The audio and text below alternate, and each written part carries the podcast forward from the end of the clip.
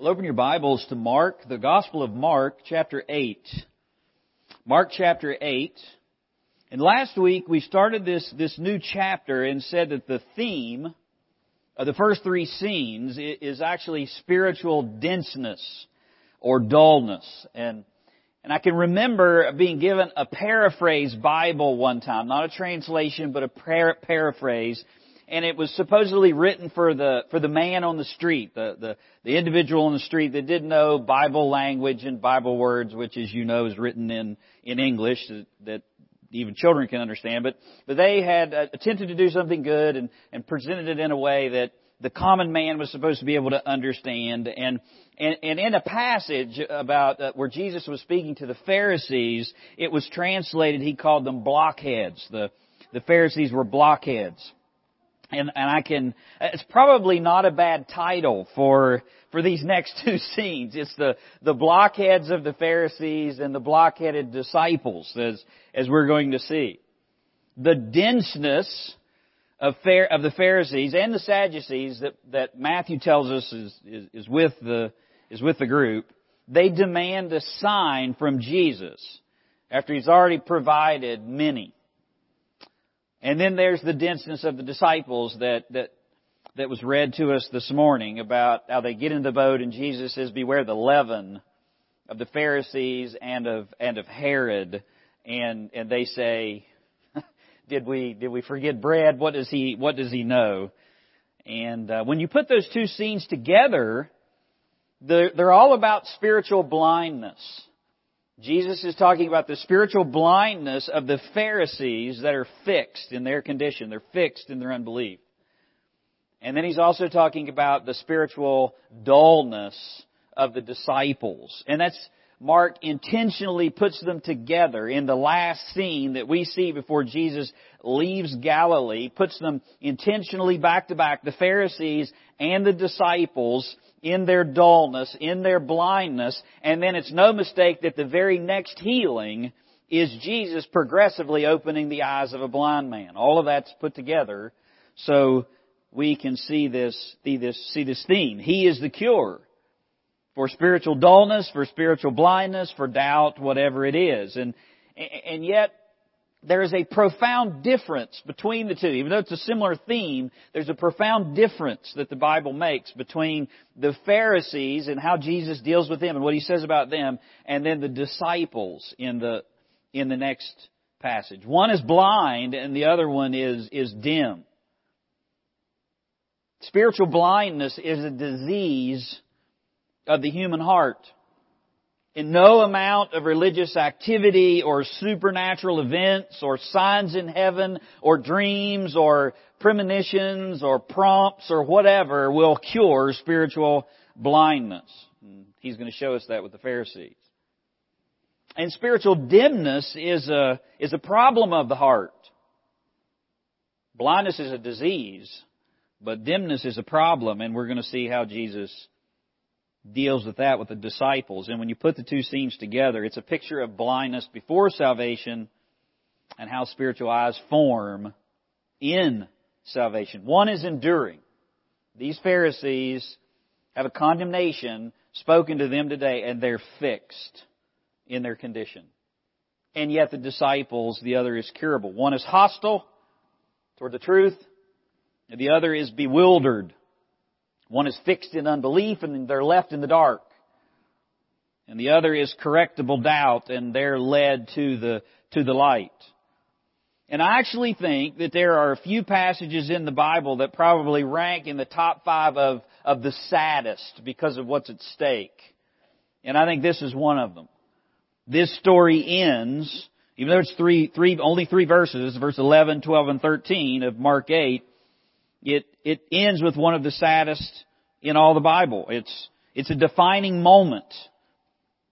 Because in verse 13 it says, leaving them, he again embarked and went his way to the other side. It's the disciples and Jesus go away from Galilee from this verse. He's been presenting himself to, as the Messiah there. He's preached the gospel of the kingdom to him. He's done all of the works that the Messiah is supposed to do. He's sent out the disciples to multiply His message. They've come back. The religious leaders have rejected Him. They've sent up the, the, the troops from Jerusalem, the, the heavy hitters who declared what Jesus was doing was, was of Beelzebub. He's rejected in Nazareth. His ministry is almost over in, in Galilee. And then he takes the disciples into this foray and this trip into the Gentile region to show them that the Gentiles are included in the kingdom. And now we come back here to the Jewish side of the Sea of Galilee for one final condemnation, one final confrontation that ends with a final condemnation. And from this point forward, when you watch, as you walk through Mark, this is a decisive turn. The Pharisees and their followers are entrenched in hardness. The disciples will, will also end up seeing at the end of Mark chapter 8, you have Caesarea Philippi, where they finally see and they declare, you are the Christ. And then Jesus will march toward the cross. And these two scenes are placed together for us right before Jesus turns from Galilee toward Jerusalem for us to consider how we're responding to the message of, of Christ. Both Jesus' enemies and his followers up to this point have been able to grasp very little. Would you say amen to that? Even the disciples have been able to grasp very, very little. And obviously the Pharisees have been able to grasp very little. They, they both have a lot to learn. But one group is fixed in darkness and the other is growing in understanding. I wonder which category you would fit in this morning. Are you fixed in your darkness? Or are you growing in your understanding? Mark here starts with these three verses of the ones who are suppressing the truth. And then they're abandoned to their own desires. Verse 11 through 13, you can see the title there, When You're Too Blind to See. And here is a very simple outline, but, but profound. When you're too blind to see, whenever you're in the category of, of, uh, of being fixed in darkness, you resist more illumination, you require or demand more revelation, and in the end, you receive neither. You receive more condemnation. And that's what Jesus unfolds in this passage. Let's look at the first one. You resist more illumination. Look, if you would, at verse 11. You back up to verse 10, and I'll show you how these two fit together because my Bible has a, has a, has a little heading there, and you understand in the original text that wouldn't have been there. After the feeding of the 4,000 in verse 10, it says, And immediately, that's Jesus, he entered the boat with the disciples, and he came to the district of Dalmanutha the Pharisees came out and began to argue with him, seeking from him a sign from heaven to, to test him. Mark introduces this new section with immediately after the feeding of the 4,000, Jesus gets in this boat and he goes to a district that's, that's unknown. It's, we, we don't know where Dalmanutha is, is, is today. And that's not surprising because the, the water in the Sea of Galilee, uh, uh, recedes and and uh, and it gets bigger. There's earthquakes that have taken place in the area, so they just haven't discovered it yet. But Matthew also tells us the same, gives us another marker. It says it's in the in the region of, of Magadan. It's the close to Capernaum, and the point is that it's it's Jewish territory. And you remember this area is near Capernaum, where Jesus' headquarters was at, and it's also the center of the of the conflict that he's been having with the with the leaders. And Mark says that as Jesus returns to this Jewish area, the Pharisees come out to oppose him. That's the way he writes it. That's what he wants us to notice. As soon as Jesus comes to the district of Dalmanutha, the Pharisees came out and began to argue with him. That's that's the emphasis. He comes to the other district and they came out. He came to and they came out. And they began to argue. what Mark wants us to see is this no random meeting. They don't just like bump into each other. Jesus is not there and he's doing some works or miracles and the Pharisees say, oh, there's Jesus. Let's have a conversation. He just arrived. He just gets out of the boat. And they're opposing him. And Matthew tells us that the Sadducees were with him. Now we've already mentioned that when you see Pharisees and Sadducees, that those go together in our mind, but, but they, they don't in, in, in their minds. These two groups don't play well together. They're not friends. The Pharisees are the legalists, the Sadducees are the, are the liberals. This is, uh, this is worse than Republicans and Democrats coming together doing something. I mean, this is like really, really, uh, bitter enemies. But they have a common enemy. And that's the, that's the truth. MacArthur said that's the way darkness works. If you're in darkness, you're comfortable with other people in darkness. Evil company is better than righteous company, even if the evil company is your enemy. That's, that's true. Jesus comes back to this Jewish area in order to preach and teach, and what he finds is a predisposed resistance. They're argumentative. They come out to begin to argue with him, and they're resisting more illumination before he ever gives it, before Jesus ever opens his mouth. They're not disputing something that he's teaching. They're not taking him back to the Old Testament, asking a question about that. They are predisposed in opposition to Christ, and the minute that he gets out of the boat, they're on him and they're arguing with him. They're resisting more illumination before he even gives it. They're, they have a predisposed resistance. They have a predisposition. They're, they're recalcitrant or recalcitrant, however you say that word. They're, they're, they're, they're just, they're resistant. Does that describe you this morning? The way you came to church? Did you come this morning with your heart already turned off? You came this morning. Good, Corky, I'm glad. You come every Sunday, one of, one, one of two ways. Either you come with a receptive heart or you come with a resistant heart. And for some of you, that's a predetermined setting. you're either receptive and you're, you're, you're normally receptive. I mean, so you may get down every now and then and something may cause you to stumble, but for, for the most, for the most part, you, you are, you're receptive. You come to the Bible, you come to church, you come to singing, you come to whatever it is, and you, you come with a receptive heart. You, you want to know God. You want to hear what God has to say. And, and some of you come with a, with the presetting of a resistant heart. You have a predetermined setting.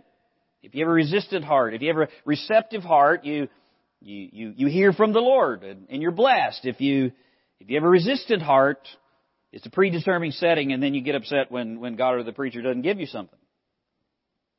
You, do you come to church playing catcher or do you come to church thinking it's like dodgeball? I mean, are you, are you, you, you sitting there now, now, I know the World Series is going on and you watch the guy, you know, do the little signs while he's down on the ground. You don't get to call the ball, you don't get to tell God which pitch to pitch.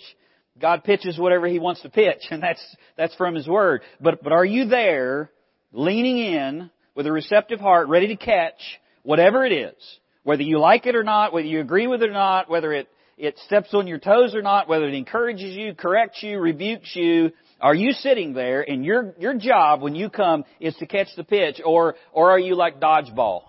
You know, Are you truly listening to hear?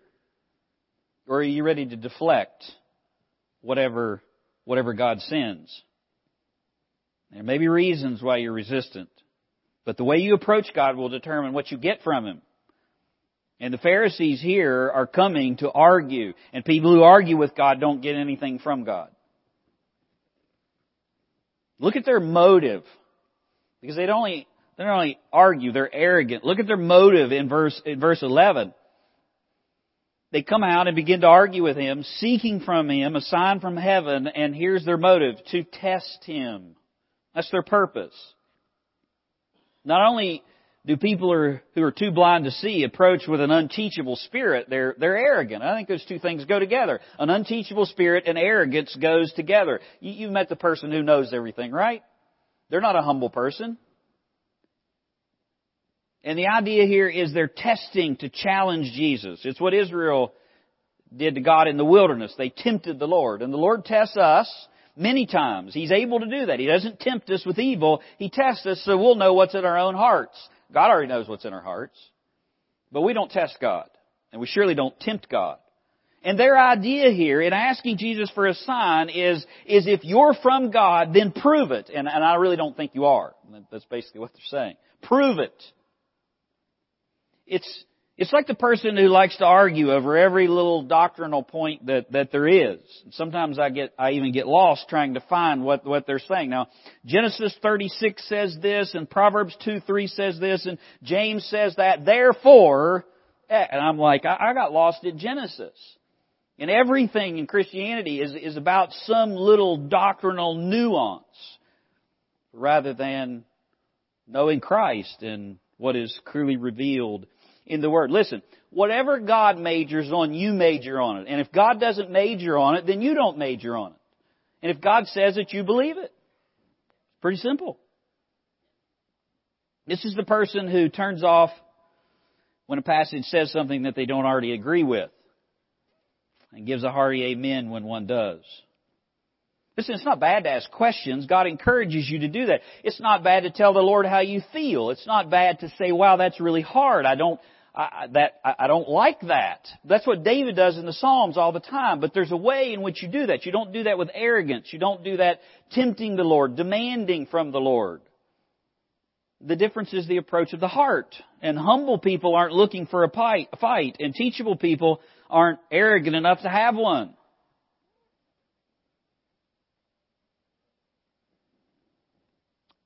You resist more illumination. That's what the Pharisees and Sadducees are doing here. You also require more, more uh, uh, revelation. You require more revelation. I want you to notice they demand of God and then they depreciate the Bible. That's not just talking about them, that's talking about anybody who's in this condition. Verse 11, they, I want you to notice what they ask. They, they argue, and their, their, their attitude or their motive is to test him. But look at what they ask. Seeking from him a sign from heaven. Arrogance and argument have demands. And they're demanding something. They come arguing, they come arrogantly, and they have a demand. And the demand is that Jesus would show them a sign from heaven. They've heard his teaching already. They see, they're seeing people believing, coming to him, and they're coming to him also in authority, and they demand that he prove something. Now, you, rem- you remember that this is the same group back at Capernaum that has already made their declaration on the signs that Jesus has done. And they're saying that everything that Jesus has done is, is of the devil. We can't deny what he's done. We saw what he did. He cast out a demon right in our presence. We, we can't deny that that happened, but we're just going to say, we're going to attribute that power to, to the power of, of Satan. Now they're saying, prove that that's not the case. When they draw the conclusion about his signs, they conclude that it's of the devil, and now what they're saying is you prove that you're not of the devil. We say you're bad. You prove you're good. Show us a sign from heaven. Show us a sign not from you, but from God. That God would speak from heaven and show very clearly that you're not of the devil. That's, that's, that's the idea. That's what they're saying. And they're thinking that he wouldn't be able to do that and that he'd be proven a, pro- a fraud. They, that's what they want to do. They want to discredit him. If he says, I'm not going to do that, then the people are, are, are going to know he can't, and if he can't, then he's discredited. He's a fake. That's, that's, that's their goal here. And they're, they're demanding a sign based on Deuteronomy 18, 18 through, through 22. Deuteronomy 18, I will raise up a prophet from among their countrymen like you. I will put my words in his mouth, and he shall speak them all that, that I command him. But the prophet who speaks a word presumptuously in my name, which I have not commanded him to speak, that prophet shall die. That's, that's what they're saying. Show us a sign. The Bible says, the Old Testament says, when a prophet comes, that, that will, you'll be able to prove that, that you're a prophet. If a prophet speaks truthfully, then it, it should be evident, but if he speaks something that's way out there in the future, then it, it may be verified or accompanied by a sign to authenticate it. Now, has Jesus already done that? Yeah. Demons cast out in their presence, the deaf healed. The dead was raised, even the synagogue leader's daughter from Capernaum. I mean, they know, knew the guy. They knew the little girl. It happened. Do they need more? No. Do they demand more? Yes. They demand more revelation. They demand more from God in their condition. They're demanding that Jesus authenticate His words in His ministry, demonstrate the legitimacy of your actions, prove to me that the Bible is true, prove to me that Jesus lived, prove to me that He died, prove to me that He rose from the dead. And when you do that, they'll demand more. But what about this? But what about the pygmies in Africa? But what about the people that have never heard about Christ? You've witnessed to those kind of people, right? But, but, but, B.R. Lakin said the church is full of billy goats. They're budding, always budding all the time. And you need to understand that. People that are unsaved, that are in darkness, will always demand more. The Bible does not teach that mankind is in some neutral state. You need to get that. The people that you're going to come in contact with, even next week, are going to look really nice, and their children are going to be really cute and dressed up, and, and they're, you know, they're going to be all, from all walks of life. And they're going to look really good on the outside, and they're going to smile, but you need to understand that they're not in some neutral state where they're just waiting for somebody to bring them the puzzle piece for to fill in the God-shaped hole in their, in their heart. That's why most people come to Christ in crisis. Mankind is not for God. The Bible says we're at an enmity with God. We hate the truth. We hate the light. And you need to get that right or you're going to mess up witnessing. Now I'm not telling you that you walk up to them and you say, oh, you look really cute, but I know your heart is very, very wicked. But you need to understand whenever you're sharing the truth with them, the condition of their heart. They're gonna, they're gonna demand more. They're going to, they're going to resist the illumination that's, that's there. Or you're gonna think all you have to do is make Jesus look more attractive to them or, or show them how Jesus meets their deepest need. Jesus is not attractive to them. Jesus was not attractive to you before you came to Christ. You didn't know what your deepest need was, but God showed you how beautiful Christ was, even whenever He was hanging on a bloody cross and He showed you what your need was. It wasn't money or emotional health or self-esteem or whatever it is. It's Christ. And that's something that's spiritually discerned. That's something that the Spirit of God opens your eyes to. And He does that through means. He does that through you. But if you go to them and peddle something that's not even going to come close to hit the target, then they're never going to come. The only Jesus who would really be attractive to you or me before I came to Christ or anybody else is not the one of the Bible. Which is why those, that Jesus is all over the health, wealth gospel or Joel Osteen or whoever it is. And he's very, that Jesus is very attractive because all that does is pump up self-righteousness in the flesh and feeds the needs that are there. That's why the first thing the truth does is it humbles you, right? The first thing that God has to do is put you flat on your back where you have no place to look but up. But praise God, He points you to look up. And when you look up, you see Jesus Christ on the cross. It's a beautiful thing. It's a wonderful thing. And if a person doesn't realize they're lost, they don't look for a Savior. And as I said, I want you to notice that Jesus, they don't want a sign from Jesus. They want a sign from heaven. The Greek is specific. They want a sign from God. They want heaven to confirm, not Jesus. They've already seen Jesus confirm things. They want God to bring forth an act which would reveal his approval of Jesus in an irrefutable way. That's what they want. And by doing that, they, they depreciate the words of God, or as I put it, they depreciate the Bible, because that's how God speaks to us today. They want a sign of astrological proportions. They, They want, as one commentator said, a miracle in the sky. They want the sun to stop like Joshua did. They want to be like Elijah to bring fire down out of heaven. They want God to do some trick. And he points them to the words of his son. He points them to the Bible. Matthew chapter 16 verse 4, you don't have to turn there. I'll read it to you, but this is a parallel passage. Matthew 16 verse 4. Jesus says, exact parallel passage. And Jesus says, an evil and adulterous generation seeks after a sign, and a sign will not be given. But, but Matthew adds something, except the sign of Jonah. That's how Matthew adds to this narrative. And you put two of them together. It's the beauty of having four Gospels. You put it together and you can get the full picture. No sign will be given. No astrological sign in the heavens will be given from God. The only sign that will be given is, is the sign of Jonah. Jonah of the Bible. Jonah in the Old Testament that they should have known. And a lot of people want God to do a magic trick, but instead God points them to His Word. A lot of people demand that you, as a witness, or me, as a preacher, do some magic trick.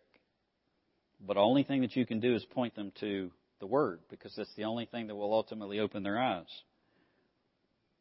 And for people who are too blind to see, the words of God are not enough for them. They want more. They want a dream. They want something. They want to hear the voice of God audibly. But that's where you hear the voice of God and the miracles of God and the works of God in the Bible. People want God to prove something by a sign or a dream or an event, end up don't believing they don't end up believing anyway. Because their faith is in the sign or the work and not and not God. How firm a foundation? I tell you, it's firm. It stood the test of time. I can remember sharing with my father the hardest conversations I ever had. I've shared this with you before, but it, it just comes back to my mind right here. When I left the business world in Anthem with six month old twins and a three year old, and, and he just could not comprehend how I was leaving all of this money and this position and otherwise to, at 30 years old, to go to seminary and be Barney Fife, a midnight shift security guard. He just, he just blew, how, how, why? And how are you going to do that? How are you going to take care of your family? That was the, that was the question that he asked me. And my answer was, I'm going to, I'm to trust God. If I can trust God with, with, with what He says is going to happen after I die, then surely I can trust God's words uh, to take care of me now. And then I prayed, Lord, I believe help my unbelief. Show yourself mighty for my Father, and He has never failed to take care of us, and He has never failed to show Himself mighty. And that wasn't some dream or premonition or, or prompting. And God didn't do that for me because I was I was sacrificing and doing it. God did that because He says He'll do that in His Word, and He'll do that for you because He says He'll do it in His Word, and that, that's where your hope is. Your your foundation is firm.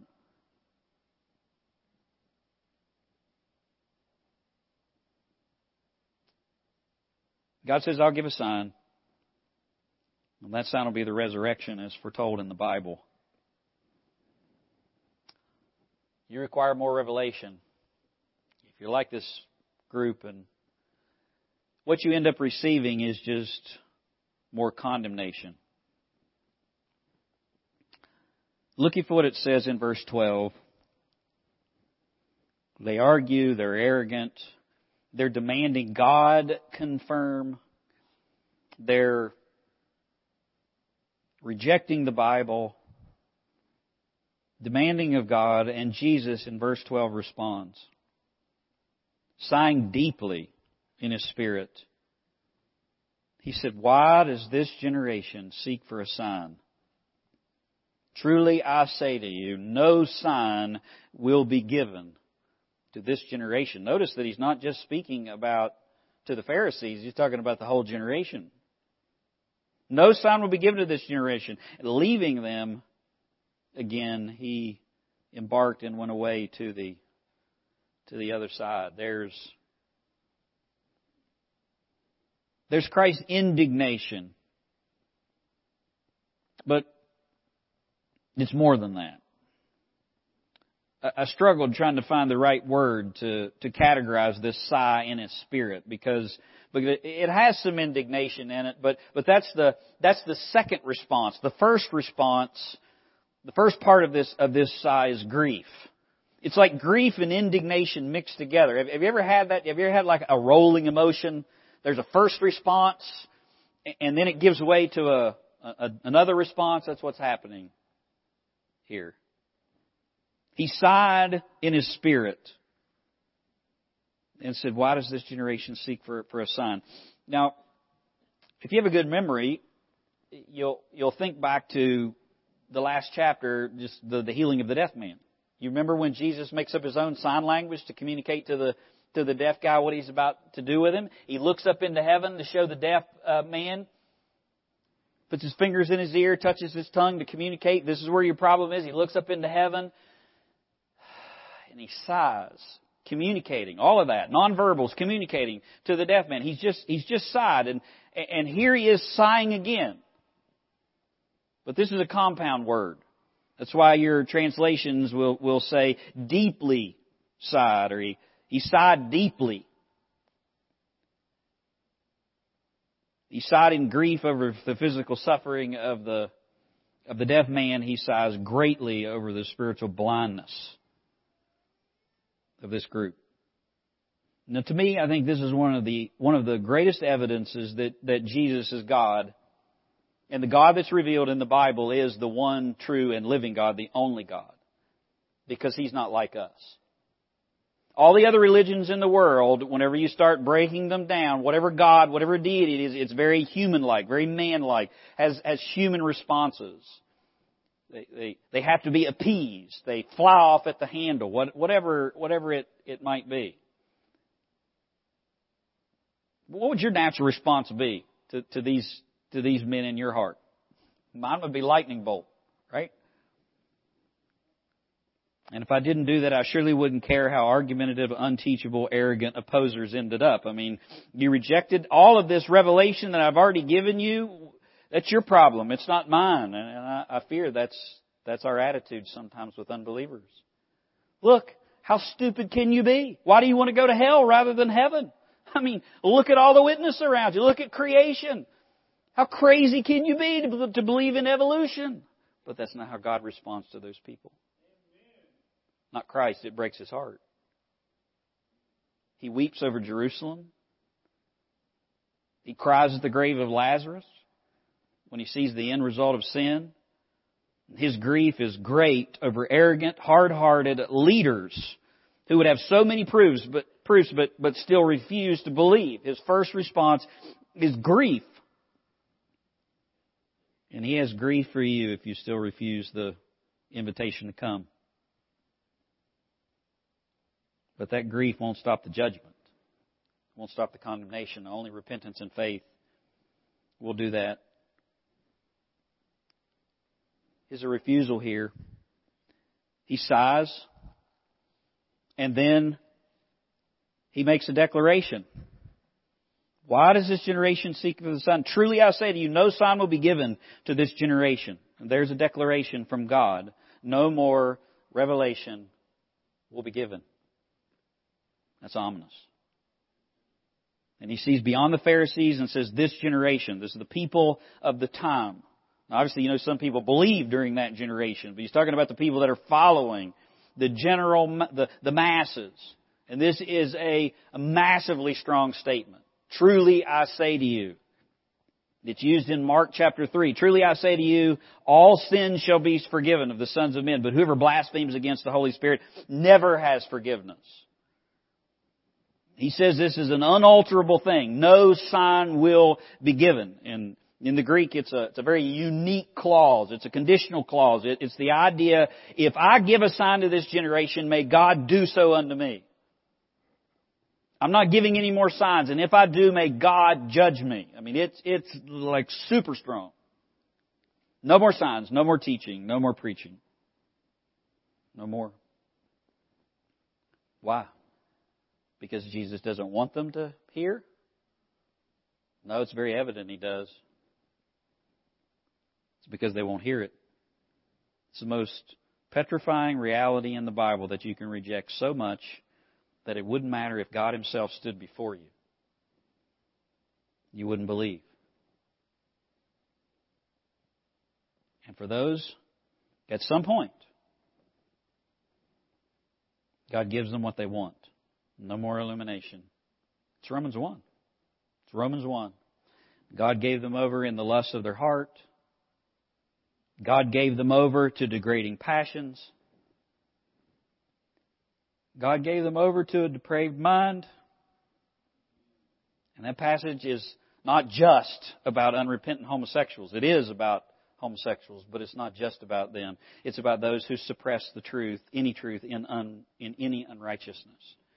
And when you suppress the truth and you suppress the truth and you suppress the truth and you continue in sin and you continue in sin, rejecting the truth, refusing the truth over and over, over until no light can come through anymore.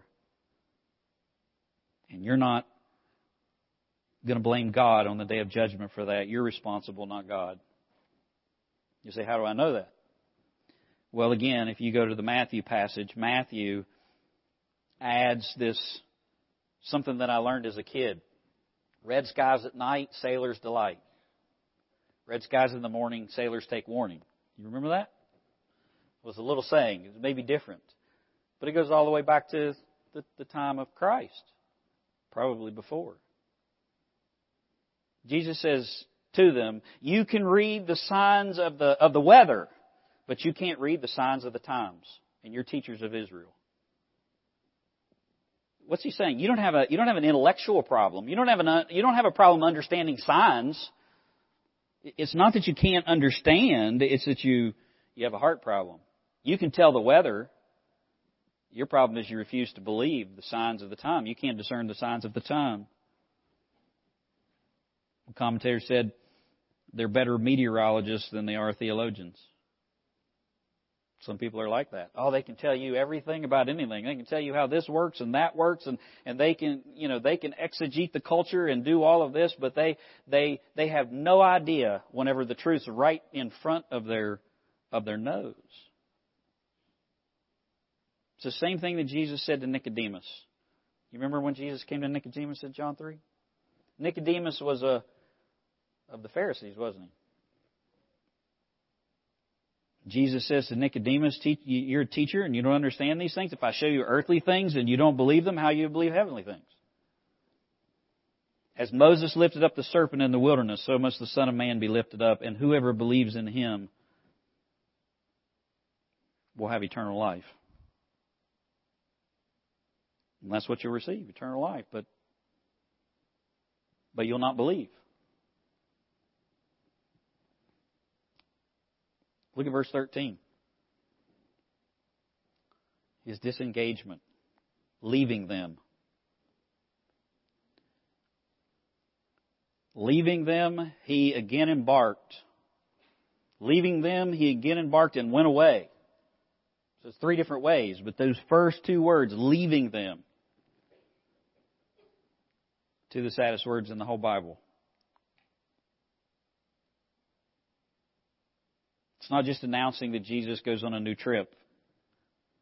It's a deliberate disengagement, leaving them. That's the idea. He abandoned them to their unbelief. It was a decision to terminate dialogue with them and his public ministry in Galilee, and Jesus never engages the Pharisees in the same way again. Every time from this point forward in the Gospels, it's, it's as a judge rather than wooing Savior. And all that comes from this point is condemnation. And Jesus would receive them at any point in time that they would repent. but they will not. You will not. It's a denunciation. And the Pharisees and their followers are entrenched in hardness, and those who have not yet been convinced of Christ's message will not be offered any further illumination or incentive to believe in Galilee. You say, wow, it's harsh. It is harsh. It should set. I mean, it, it should it should hit heavy. It's not a it's not a yeehaw passage. It's hard. Was Jesus right to leave them? Did they ever turn? Well, as I said, some of them did. He's talking in general. What was the sign that Jesus promised them in Matthew? No sign will be given to this generation. Not some miracles, not some trick from heaven. What will the sign be? It'll be a sign from Jonah, right? That's the resurrection. Jonah was in the belly of the fish three days, three nights, so must the Son of Man be in the heart of the earth. And when the sign of Jonah came and Jesus died and was buried and rose from the dead, the information that he is risen came back to the Pharisees and the scribes and the leaders of Israel and what did they do? How stupid could we be? We believe. Matthew 28 verse 11 15 said they called the soldiers who were guarding the tomb and they bribed them to lie about the resurrection. That's how deep spiritual darkness is apart from the Holy Spirit opening your eyes. They refused to believe it. What does the rich man? We used him last night. What does the rich man from hell say to Abraham? Father Abraham, send Lazarus back, send someone back to tell my brothers. And you remember what Abraham says? They have Moses and the prophets. Let them hear them. And he said, Nay, Father Abraham, no, but if one goes back from the dead, they will repent. But he said to them, If they'll not hear Moses and the prophets, if they'll not hear the Bible, if they'll not hear God pleading through an ambassador, if they'll not hear you weeping over souls, if they'll not hear you sharing the message of Christ, a, a, preacher in a pulpit, whatever it was that shares the Word of God, if they'll not hear Moses and the prophets, neither will they be persuaded when one rise from the dead.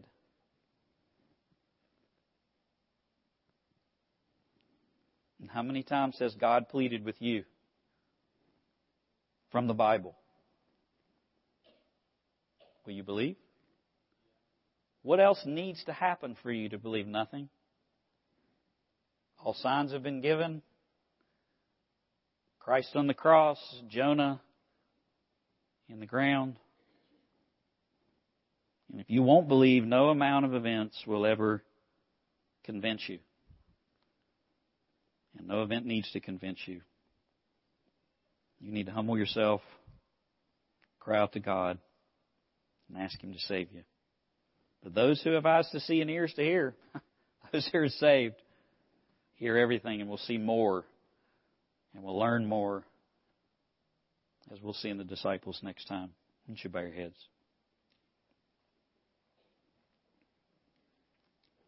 Jesus said to his disciples, Greater works than this you will not just see, you will do. And that work is the privilege to share the Word of God with others.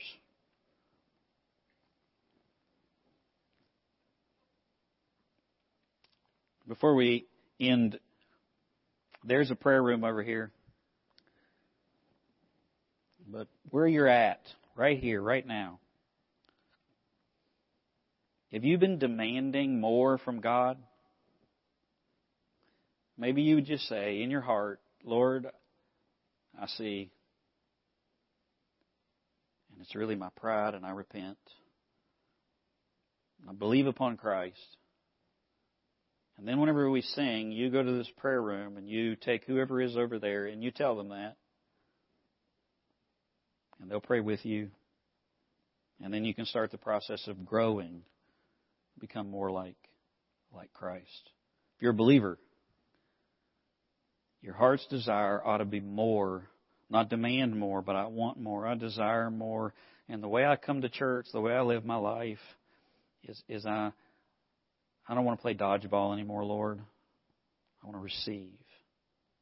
Fix my heart. Whatever's wrong with my heart, fix it, Lord, so I might receive. Father, we thank you for your truth. We thank you for the privilege that we have to hear it. I pray that you would do your work even now. Now people have heard. Now, Lord, they need to move. They need to obey. And I ask it all in Jesus' name. Amen.